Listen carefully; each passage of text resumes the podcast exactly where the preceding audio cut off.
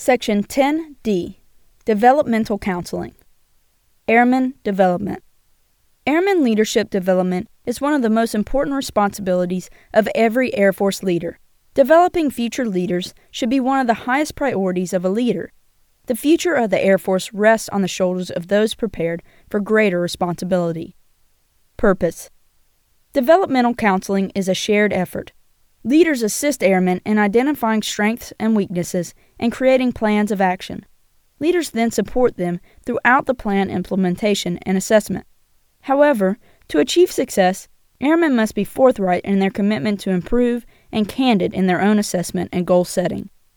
Leader responsibilities Leaders coach airmen the same way athletic coaches improve their teams by identifying weaknesses, setting goals, developing and implementing plans of action, and providing oversight and motivation throughout the process. Effective coaches or leaders must thoroughly understand the strengths, weaknesses, and professional goals of their airmen. Air Force leaders conduct counseling to help airmen become better members of the team, maintain or improve performance, and prepare for the future. To conduct effective counseling, leaders should develop a counseling style using the characteristics listed in Figure 10.2. This approach is very similar to the art of leadership coaching. Coaching is a growing field in the Air Force. The Air Force Academy can provide more information about coaching as they have a new Mosaic coaching program. An overview of this program is available at http colon backslash backslash www.usafa.com edu. The leader as a counselor. Air Force leaders must demonstrate certain qualities to be effective counselors. These qualities include respect for airmen, self awareness, cultural awareness, empathy, and credibility. Respect for airmen. Allowing airmen to take responsibility for their own ideas and actions is a show of respect and helps create mutual respect in the leader subordinate relationship. Mutual respect improves the chances of changing or maintaining behavior and achieving goals. Self awareness. Leaders must be fully aware of their own values, needs, and biases before counseling airmen. Self aware leaders are less likely to project their biases into airmen. Also, aware leaders are more likely to act consistently with their own values and actions. Cultural awareness. Leaders need to be aware of the similarities and differences between individuals of different cultural backgrounds and how these factors may influence values, perspectives, and actions. Unfamiliarity with cultural backgrounds may hinder leaders in addressing cultural issues, especially if they generate concerns within the organization or hinder team building. Cultural awareness enhances a leader's ability to display empathy. Empathy is to be understanding of and sensitive to another person's feelings, thoughts, and experiences to the point that you can almost feel or experience them yourself. Leaders with empathy can put themselves in their airman's shoes and see a situation from the other person's perspective. Understanding the airman's position can help the airman develop a plan of action that fits his or her personality and needs, one that works for the airman. Not fully comprehending a situation from the airman's point of view gives a leader less credibility and influence. As a result, the airman is less likely to commit to the agreed upon plan of action. Credibility. Leaders achieve credibility by being honest and consistent in their statements and actions. Using a straightforward style and behaving in a manner that airmen respect and trust makes a leader credible. Leaders can earn credibility by repeatedly demonstrating a willingness to assist and being consistent in what they say and do. To influence airmen without credibility is difficult. Leader counseling skills. Leaders should seek to develop and improve their own counseling abilities. The techniques needed to provide effective counseling vary from person to person and session to session. However, general skills needed in almost every situation include active listening, responding, and questioning. Active listening. During counseling, leaders must actively listen. By actively listening, leaders communicate verbally and nonverbally that they have received the message. To learn more about active listening, refer to Chapter 14 Communicating in Today's Air Force. Responding. A leader responds both verbally and nonverbally to communicate understanding and to clarify and confirm what has been said. Verbal responses consist of summarizing, interpreting, and clarifying the message. Nonverbal responses include eye contact and occasional gestures such as a head nod. Questioning. Although questioning is a necessary skill, use this skill with caution. Too many questions can aggravate the power differential between a leader and an airman and place the airman in a passive mode.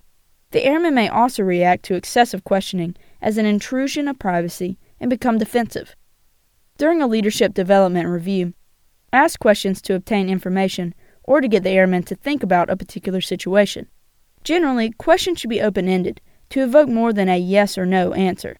Well posed questions may help to verify understanding, encourage further explanation, or help the airman move through the stages of the counseling session. Types of developmental counseling Developmental counseling can be categorized based on the topic of the session. Event oriented counseling and performance and professional growth counseling are the two major categories of counseling. Event oriented counseling. Event oriented counseling involves a specific event or situation and may precede events such as applying for a special duty assignment or attending a school. This type of counseling may follow events such as a noteworthy duty performance, a problem with performance or mission accomplishment, or a personal problem. Event oriented counseling includes, but is not limited to, counseling for specific instances. Sometimes counseling is connected to specific instances of superior or substandard duty performance or behavior. Leaders must tell airmen whether or not their performance met the standard and what they did right or wrong, e.g., performance feedback counseling. The key to successful counseling for specific performance is to conduct the counseling as close to the event as possible.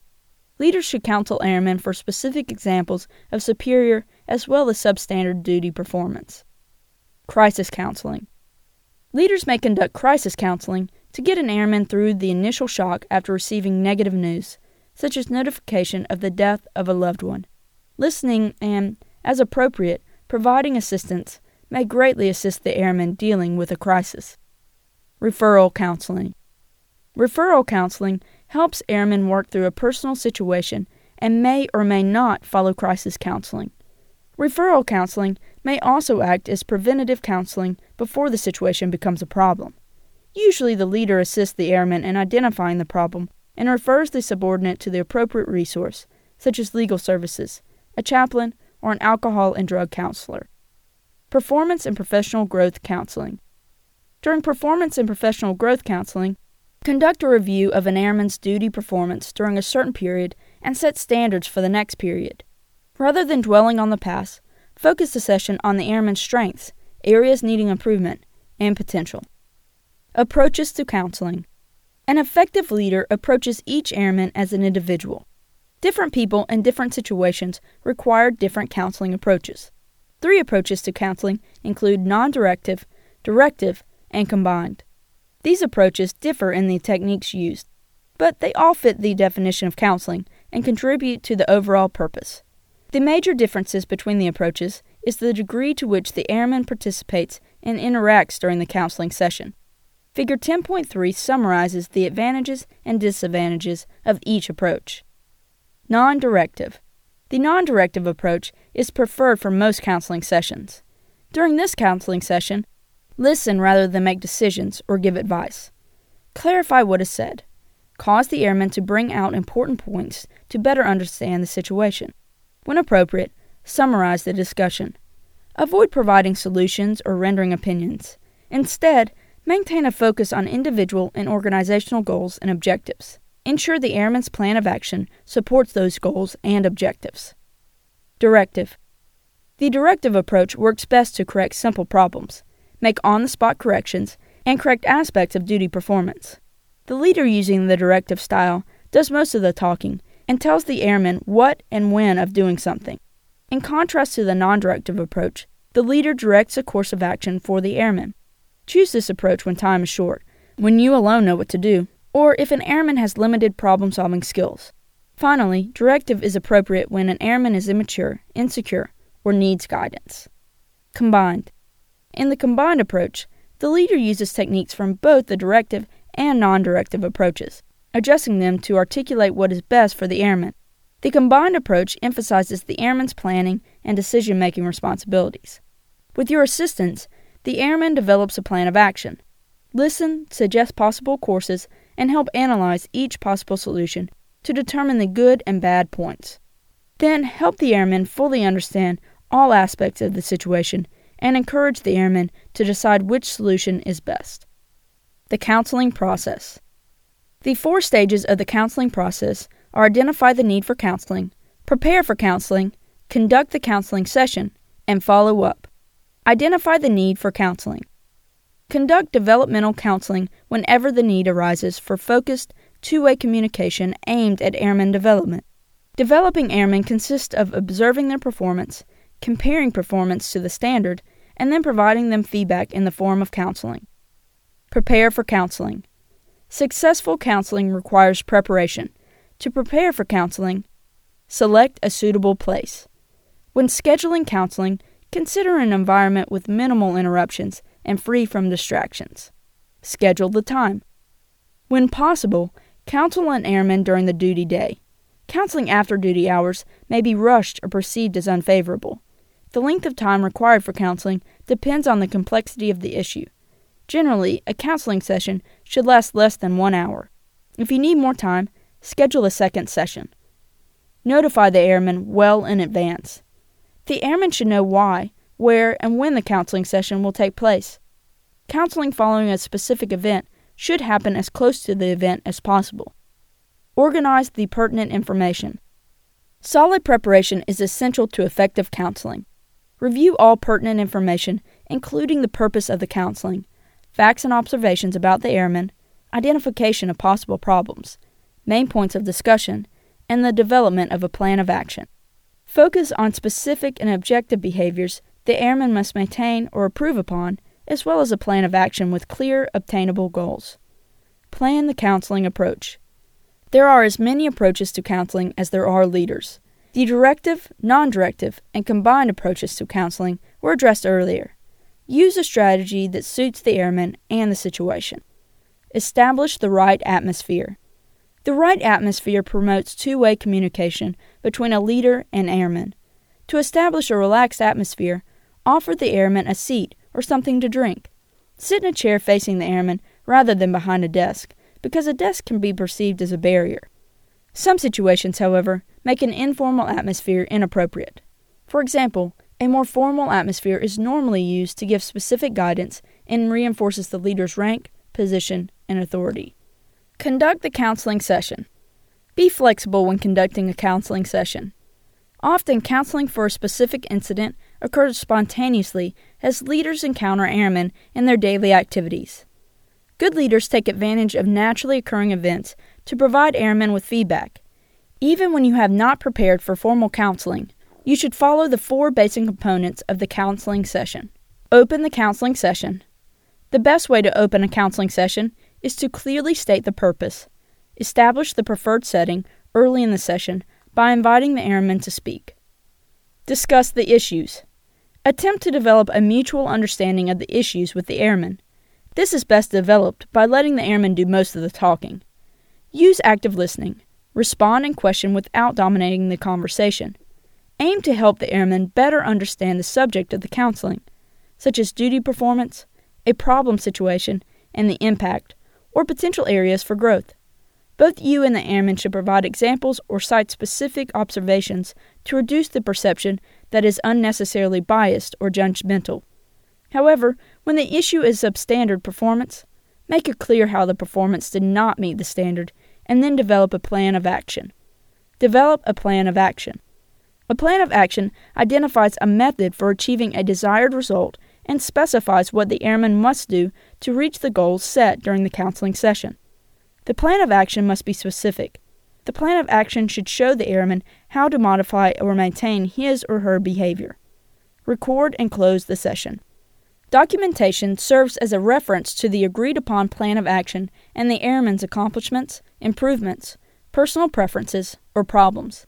To close the session, summarize key points and ask if the airman understands the plan of action. Invite the airman to review the plan of action and what you, as the leader, expect from him or her. With the airman, establish any follow up measures necessary to support the successful implementation of the plan of action. These may include providing the airmen with resources and time, periodically assessing the plan, and following through on referrals. Schedule any future meetings, at least tentatively, before dismissing the airmen. Follow up.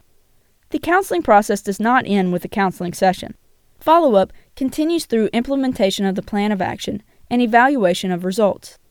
After counseling, support the airman as he or she implements the plan of action. Support may include teaching, coaching, or providing time and resources. Observe and assess this process and possibly modify the plan to meet goals. Appropriate measures after counseling include follow up counseling, making referrals, and forming the chain of command, and taking corrective measures. Leveraging diversity. Our work environment today is more diverse than ever. The Air Force team is comprised of military, civilians, and contractors. Leaders can find themselves dealing with a workforce ranging from 18 year olds to those with 18 or more years of experience. The challenge is to incorporate everyone's specific talents into a cohesive and optimal workforce. We must recognize that people are vital to an organization's success. Consequently, we need to understand the motivations and interests of this diverse workforce. People are motivated for their reasons, not yours. What sparks interest and passion in one person does not necessarily ignite the next person. Effective leaders take time to recognize what excites others, leverages their talent to the organization, and cultivate a work culture that recognizes and appreciates differing perspectives and approaches to solving problems. Consider this the Air Force attracts people from every aspect of society, culture, and social status. When, where, and how someone was raised impacts their value system. None of these variables are under a supervisor's direct control. Supervisors cannot change someone's inherent characteristics, but they can change how to lead these people as a cohesive team. Foremost, leaders must create a hospitable climate that promotes respect and inclusion. This will reduce dysfunctional tension and increase team productivity. Specifically, how can this be achieved? The first step in leading a diverse organization is to form common ground or shared set of assumptions, which will form the framework within to communicate. The common ground is the organization itself, the vision, goals, rules, regulations, processes, and procedures that govern what the unit does to achieve mission requirements. Clear guidelines improve communication, reduce confusion, provide purpose, and define desired outcomes. A team must have a clear sense of direction, or else there will be mass confusion with everyone going in different directions. Having established common ground, we must increase awareness and expel stereotypes. Examples include younger employees are wet behind the ears, know nothing, have no respect or loyalty, lack experience, have no credibility, and cannot be trusted with much responsibility. At the other end of the social spectrum, older employees are considered less motivated to work hard, are nothing but dead wood, resistant to change, cannot learn new methods or technology, plateau at 40, should be fired after 50, and are fireproof. Stereotypes ignore differences among the individuals in a group. The workplace has no room for such stereotypes. Instead, leaders must acknowledge the richness and benefits of diversity. People are different. There is no way to make them fit into a single mold, nor is there any reason to. We do not live in a world of carbon copied people. To effectively manage a diverse workforce, we must acknowledge differences. However, we should focus more on what we have in common. Use everyone's experiences and background as a resource. Diversity of experience and background ensures diverse ways of looking at problems. Managing our workforce diversity can result in higher productivity, improved performance, more creativity, more innovations, and reduced stress. Giving emphasis to diversity without threatening our unity is the proper way to strengthen the ties that bind the team together. Sensitivity, mutual respect, and common trust, coupled with communication, are the prime ingredients to integrating our airmen. Former Chief of Staff, U.S. Air Force General John P. Jumper stated Air Force diversity is a critical warfighting and readiness issue. Maximizing the benefits of diversity is a mission imperative. We expect Air Force leaders to challenge any policy, practice, or process that limits the growth and development of potential leaders from all groups. Industry studies have consistently revealed that heterogeneous or diverse groups are more innovative than homogeneous groups because they view improvement opportunities from multiple perspectives. Managing diversity is determining which differences matter in enriching a product or service. Productivity is an outcome of respect and inclusion. Former Chief of Staff, U.S. Air Force General Ronald Fogleman said, People are the assets that determine our success or failure. If you are to be a good leader, you have to cultivate your skills in the arena of personal relations. The skilled leader deals effectively with all races, nationalities, cultures, disabilities, ages, and gender.